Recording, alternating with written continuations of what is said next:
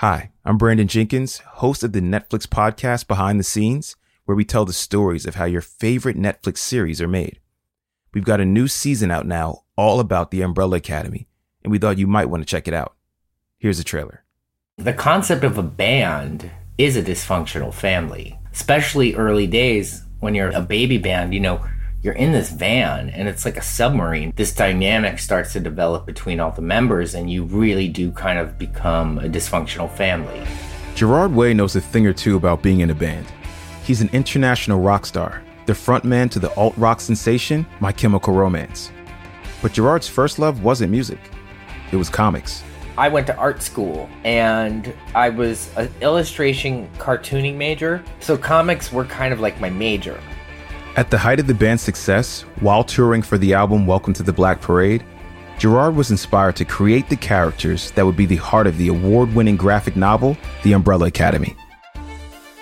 This is Behind the Scenes, and I'm your host, Brandon Jenkins. In this podcast, we've brought you into the upside down of Stranger Things and explored the realm of The Witcher. And now, we're traveling back in time with the cast and crew of The Umbrella Academy, Season 2. We'll talk with showrunner Steve Blackman about how he took Gerard's vision from the comics to television. Well, what I liked about it from the beginning was what I saw in, in the subject matter, and I saw a dysfunctional family. But but right away, I was very inspired by you know Wes Anderson's work. And we'll examine the relationships of the Academy and the people who love them. They know each other's weaknesses. They're all angry at each other all the time. We'll explore just what time travel means to the writer's room and to the characters. The 60s Dallas. Okay, so that's a very different story for Allison. So for me, it was like immediately, we have to talk about this. Nothing about that felt far away for me. Nothing about that felt distant. And we'll hear about the unexpected struggles of recreating Texas in a city in Canada. We hire meteorologists. We knew that snow was going to come, but we had planned it.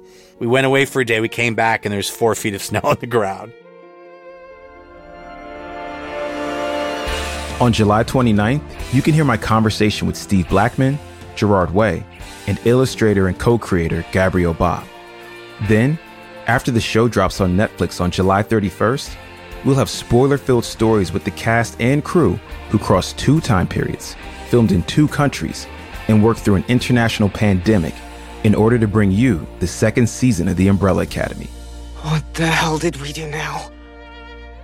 Subscribe anywhere you listen to podcasts so you don't miss a single episode of this time traveling madness.